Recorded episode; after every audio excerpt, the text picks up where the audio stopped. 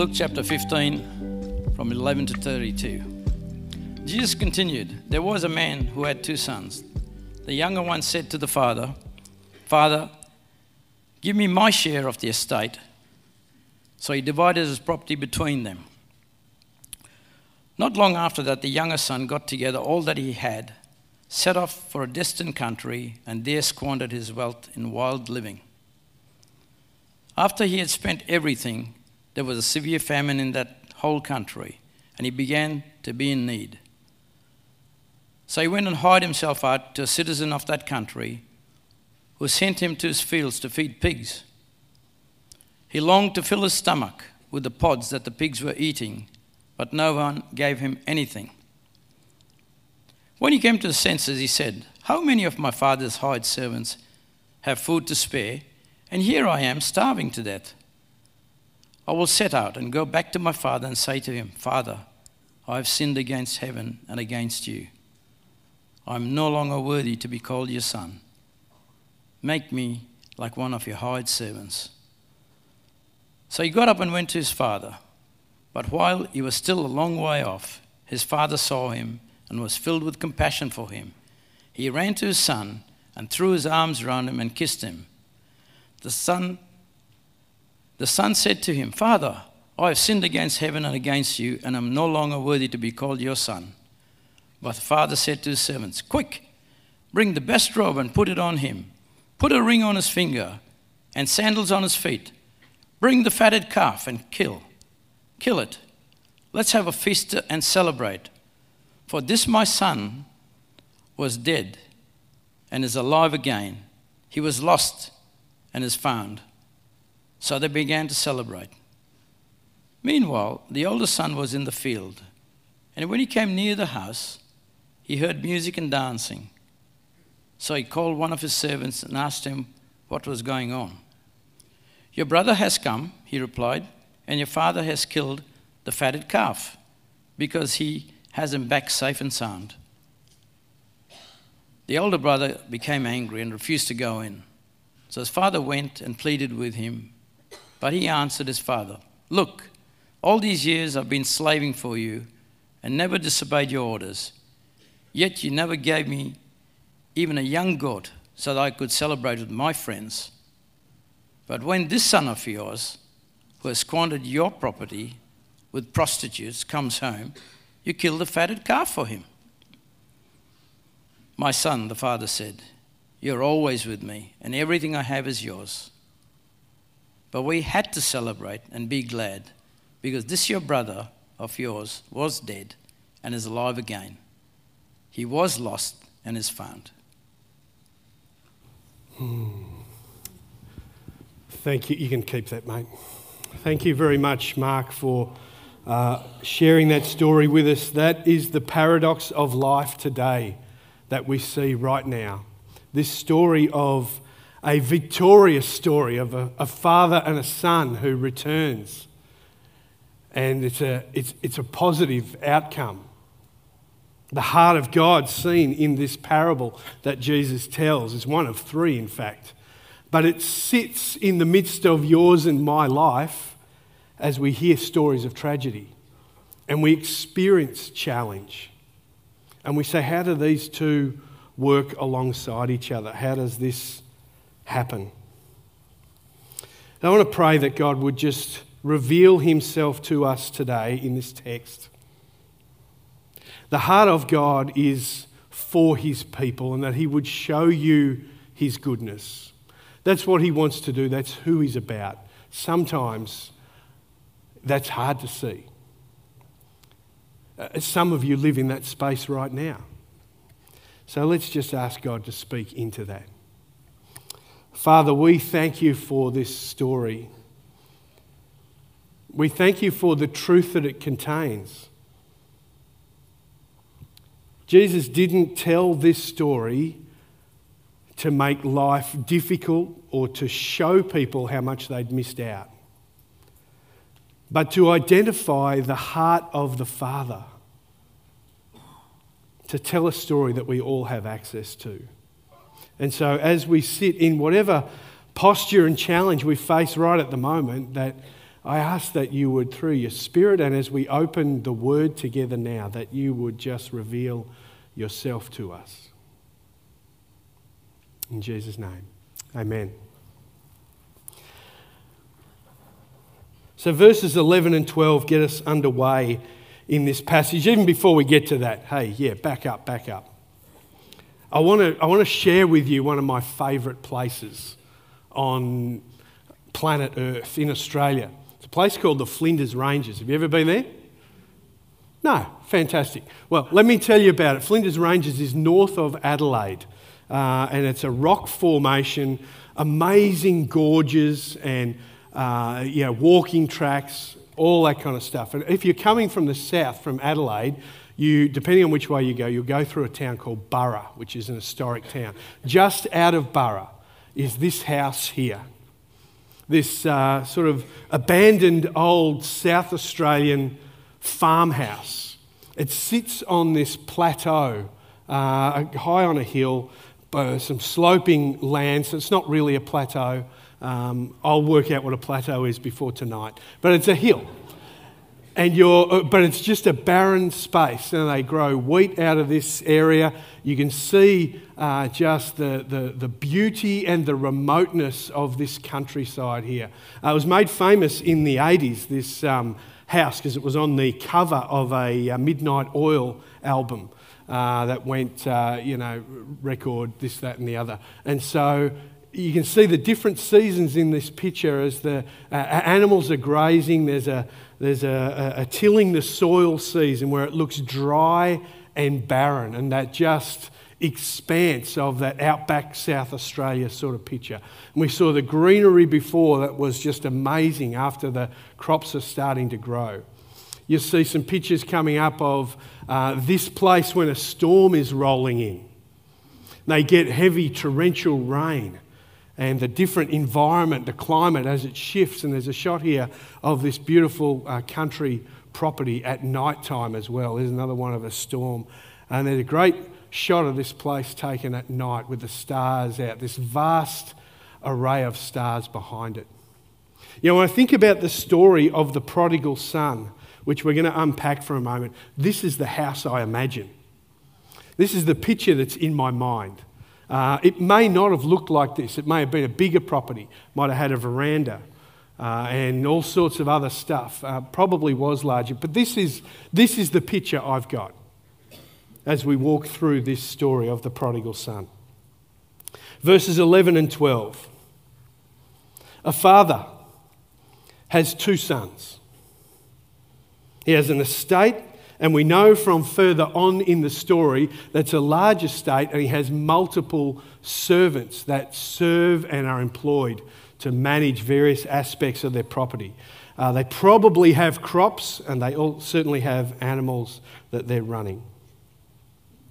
The youngest son, in due course, upon his father's passing, if there are only two brothers, would inherit a third of this estate.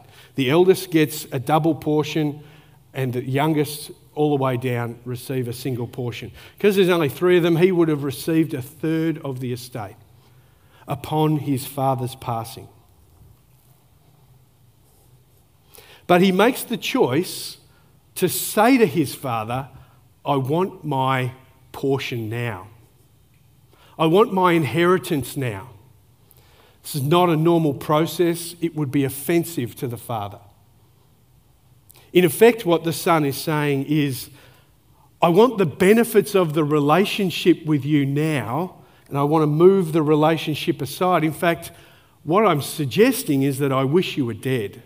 I can have the money now, is the mindset that is taking place here.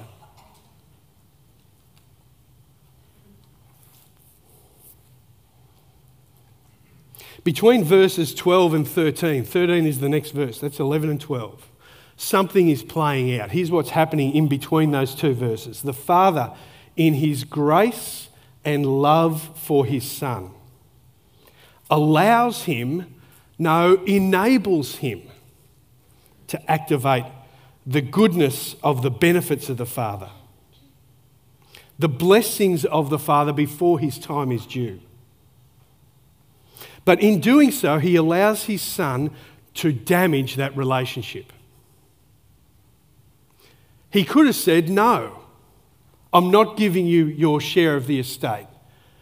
And if you bring it up again, I'll take you down for a little talking to.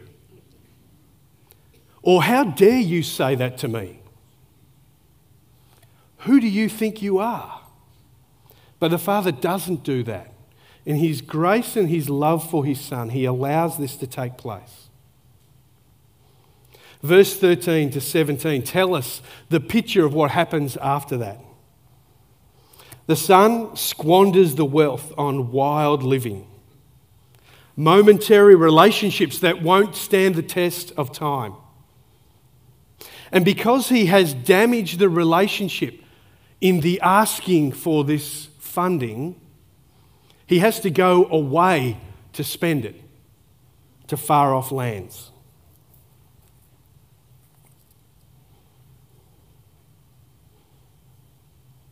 Finally, he finds himself friendless and penniless, carrying a mindset that says, I've burnt the bridges of my history. Jesus, when he tells this story, goes into no detail about what the son got up to in his faraway lands, apart from the fact that he squandered the money and there was no help for him. The details of what he did are neither here nor there, really. When you and I reject the relationship or resist the relationship with the Father, how you do it might be different to how I do it. And what you go and invest yourself into, whether it's local or away, is neither here nor there. The rejection of the Father is the key component there. The time frame is not even the issue. Verse 17 to the first half of verse 20 give us great insight. The son comes to his senses, the passage says in Luke chapter 15. What that means is that he started thinking in his right mind. He started thinking logically and making good decisions. He realizes that he's far from home and far from happy. He's damaged the relationship with his father irrevocably, he thinks. But he knows that even his father's servants have life better than what he has it at the moment. So he decides to swallow his pride and return to his father's house. He lays out a speech hoping that he may return not as a son with all of the privileges that come with that, but as one who is seen as a hired hand, working to pay the bills. He's given up the privileges of the relationship. Working against him in this process is the cultural law and the expectations of the disappointments that would exist in the community. But there's a faint hope in the goodness of his father. He sets an exceedingly low bar for reconnection around this relationship. And he hopes that he won't be disappointed in that. His hope is that just by serving, feeding the animals, ploughing the fields, like a hired hand, he might be able to be welcomed back into the environment. Relationships are fragile, right? Because people are fragile. You and I are sensitive beings. Doing damage in relationships, husband and wife, father and son, mother and daughter, it's easy to do. Words and actions can lead to untold hurt in the context of relationship. You and I know people, friends maybe, that have decades old hurt in their relationships just sitting below the surface.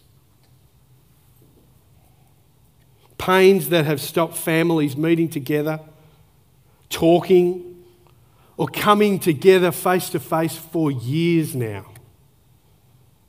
Sometimes over really insignificant and petty things. It's not uncommon at all. And as you sit here today, maybe that's your story. Maybe you're in a relationship that is damaged and has, has had disconnection for quite some time. That pain over time begins to reshape us as people. The joy left long ago, and much of life now revolves around the hurts of broken relationship. As Jesus speaks into this kind of situation in this story, it would have resonated with those that were listening. Jesus is teaching people in the context of this conversation. There are people probably sitting around him, standing just at a, at a, short distance away, and they're absorbing this story of the lost son that comes directly after the story of the lost sheep and the lost coin. They all have a similar flow. And over the road, at a distance, the religious leaders of the communities, the Pharisees, stand at a distance, not to absorb the story, but to assess the content.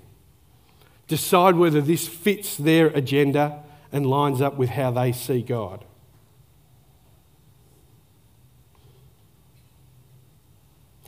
As Jesus is telling this story, it would be hitting people right where they're at as they're sitting there listening. Uh, maybe the way the story hits you where you're at now. You think about your own journey and you think about relationships and damage that have taken place in the past. Then Jesus gets here to this part, the second half of verse 20, the surprising part. Verse 20, the second half says, But while he was still a long way off. His father saw him and was filled with compassion for him. He ran to his son, threw his arms around him, and kissed him. There's a bunch of inferences here that we see in this passage. He sees his son while he's still a long way off. The inference is remembering that picture of that homestead at Burra, the father is standing at the front door looking. Maybe he's at the front gate, the end of the drive, watching. He does that in the morning, he does that at night, he does that after a meal. He's looking, always looking, hoping, waiting praying. When he sees his son from a long way off, something shifts in his heart from hope and prayer and anticipation, possibility and wrestle, dreaming of that day. His heart shifts from that to excitement, to abandonment, it's here. The prayer is answered. He's alive. He's okay. Compassion shifts in his heart. Hundreds, if not thousands, of prayers have been answered as that figure comes up over the hill. In this moment, all at once, there is no other priority. This is number one. Dismissing every other chore and task and etiquette he runs to his son. His heart has changed from waiting and questioning to energy and to compassion.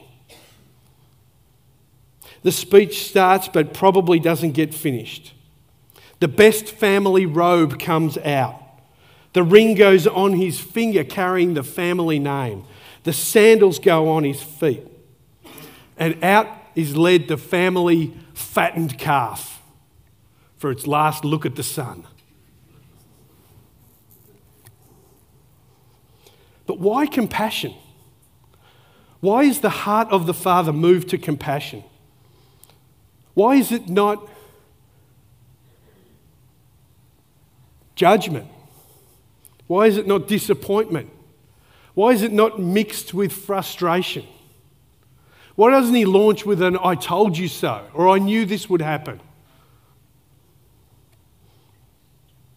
Matthew 9 says this as Jesus is talking to his disciples and he's moving around from town to town, teaching people as he goes, going into the synagogues, the church environment, teaching God's word and talking about the gospel. As he continually sees these people and engages with them, when he saw the crowds, he had compassion on them because they were harassed and helpless like sheep without a shepherd. Compassion is the heart of the shepherd, it's the heart of God. You and I will face challenges. Jesus promised it. You will have trouble in this world, but his heart is geared towards you for that of compassion and care.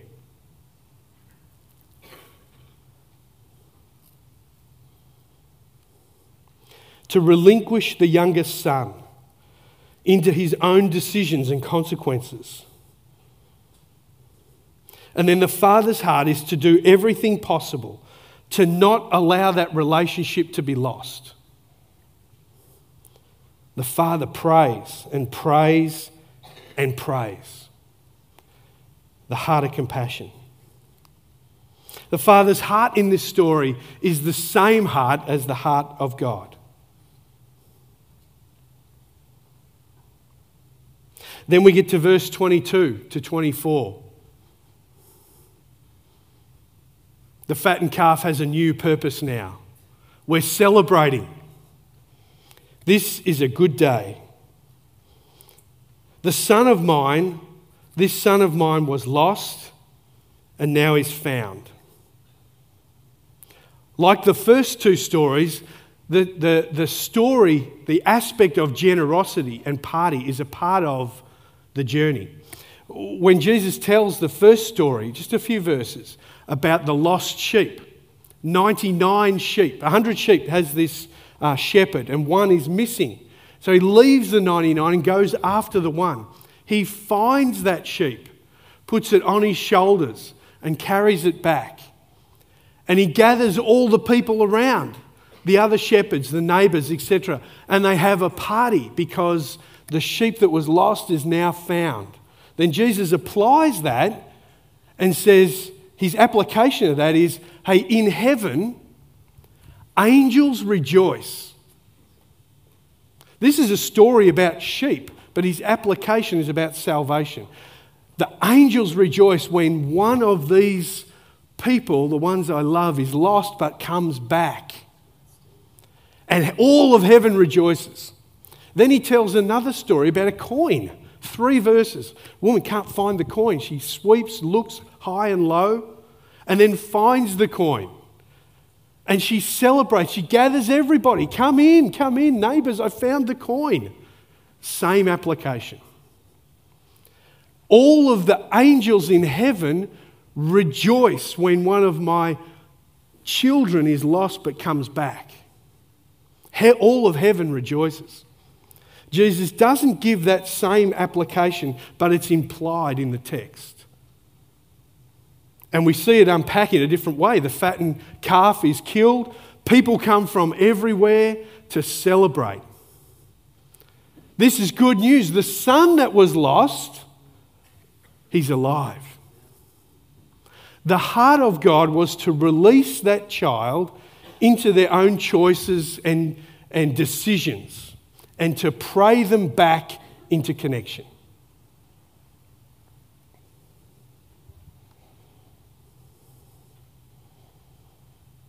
Romans 8, verses 31 to 32. Not sure if this will. Yeah, I am sure now. What then shall we say in response to these things? If God is for us, who can be against us? He who did not spare his own son, but gave him up for us how will he not also, along with him, graciously give us all things? The heart of God is not just about the heart of compassion, it's about the heart of generosity. Everything that God has, He wants you to have. But you live in a challenging season, a challenging time. Life now is hard. You will have trouble. And so, generosity is not about a garage full of Ferraris when you get home. It's not the way a five year old responds when they're in the confectionery aisle.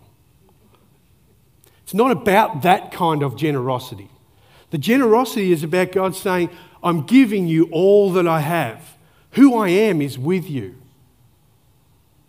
There's a time coming when you will reach my presence, the presence of God, heaven, and all of the challenges will disappear. But in this moment, don't treat it as if it's about your immediate wants and desires compared to the person next to you. It's about the generosity of God saying, All that I am, I give to you.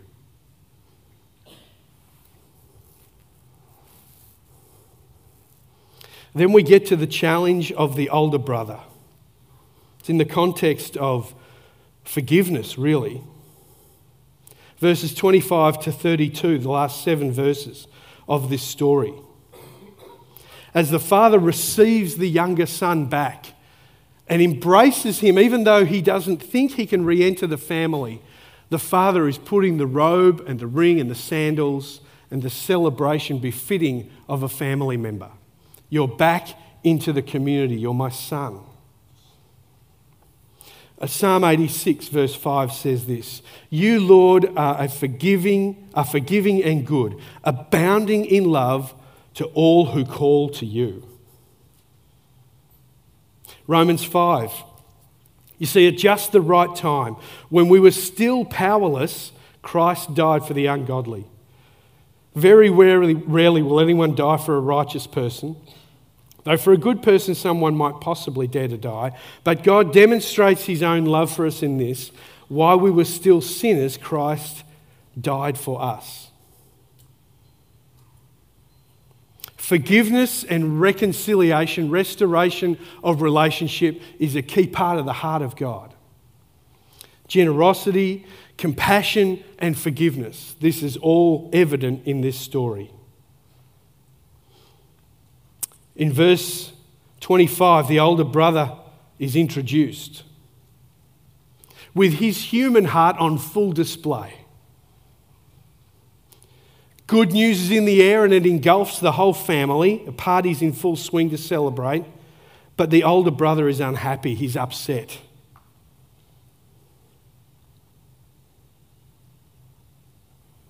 The heart of love displayed in the father has left room for a choice in the life of the youngest son, the opportunity to respond and to receive that love.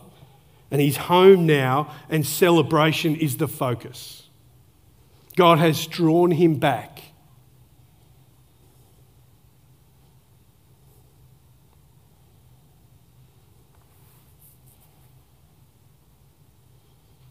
But there is a bitter, hurt, isolated, seemingly forgotten son we are left to hang with here in this passage.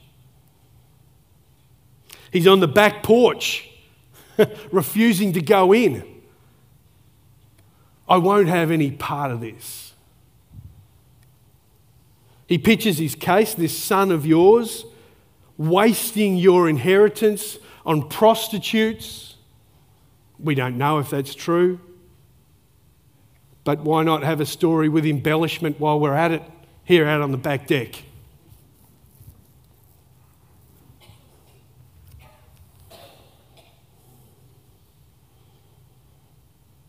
Does he enter the party? Does he engage with the family? Does he embrace his brother?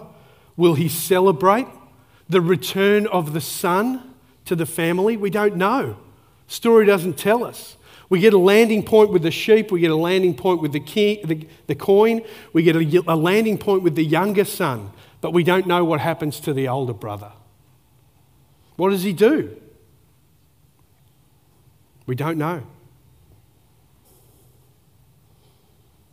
His story is left undone. It's not finished yet. It's not written. Maybe like some of us here today. There's a celebration taking place, but the pains and the hurts in our journey don't allow us to re enter the story. And we have a posture unlike the younger brother, where we stand on the back porch and say,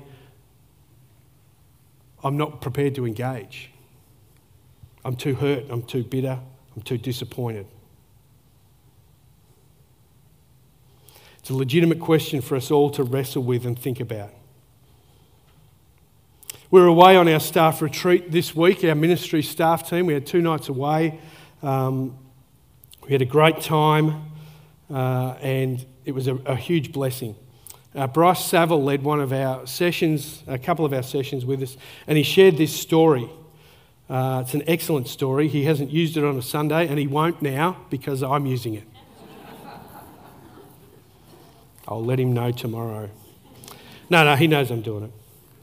It's a good way for us to finish our time together today. The story is about a pastor from Colorado by the name of William Frey. He once volunteered to lead, uh, to uh, sorry, read to a young late teen university student named John who was blind. He would come to the family home once a week and read to this young man, 18, 19 years old, um, just to engage with him. One day, Pastor William asked John, How did you lose your sight?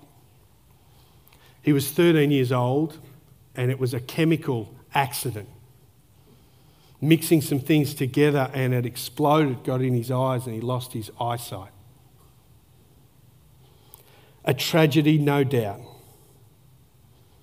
How did that make you feel? The pastor asked. Life was over. I felt helpless.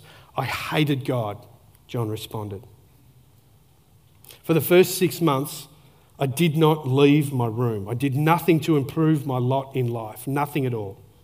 I would eat all my meals in my room alone, only leaving to go to the bathroom.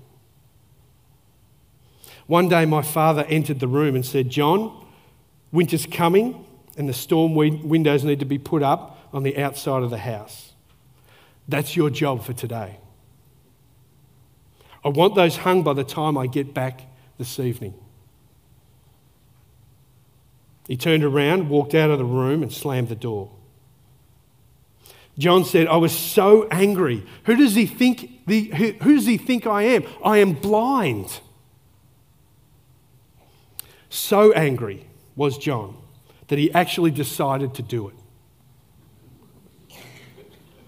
I felt my way to the garage. I found the storm covers for the windows. I located the necessary tools and found the ladder.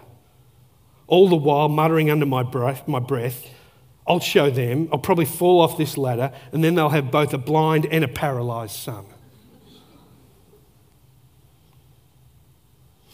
He went on, he got the windows up, and the job was done. It was some time later that he found out that never at any moment was his father more than four or five feet away from his side.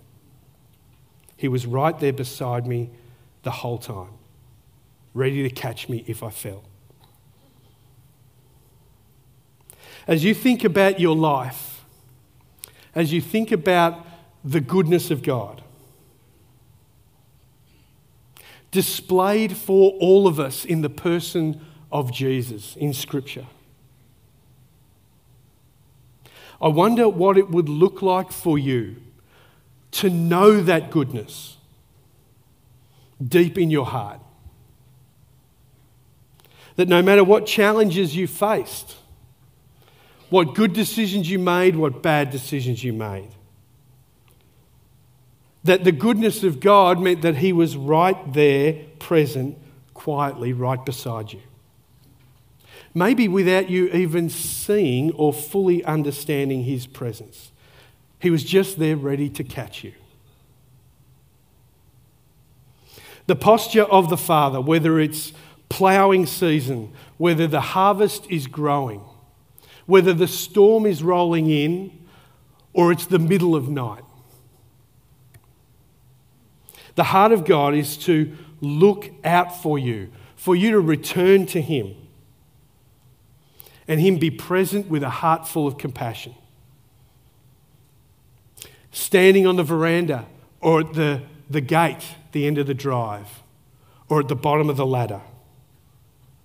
as you just seek to deliver life's tasks with your limited vision and understanding. He's just waiting there to catch you. I wonder if you truly knew that, what that would change in the way you lived.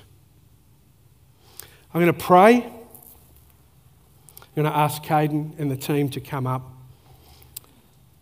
And I'm going to pray simply that God would reveal to us today the depth of heart that He has for you and I. In your situation, whatever challenge you face at the moment, whether you can see it or whether you think you're in danger, or whether tragedy has just struck you, like the McPadden family, that God would show you his heart of goodness in a way that changes the way you live. Let's pray together. Father God, this story is not just a story. It's not just a filler that Jesus would use to paint a picture and entertain a crowd. He's telling a story that reveals your heart. That tells those that were listening, those that were sitting in front of Jesus in the moment, those that were standing across the road assessing the detail, and those of us that are in the room now battling with whatever challenges we face. He tells that story to tell you and I about the heart of God, full of compassion, celebrating your return to Him, throwing a party.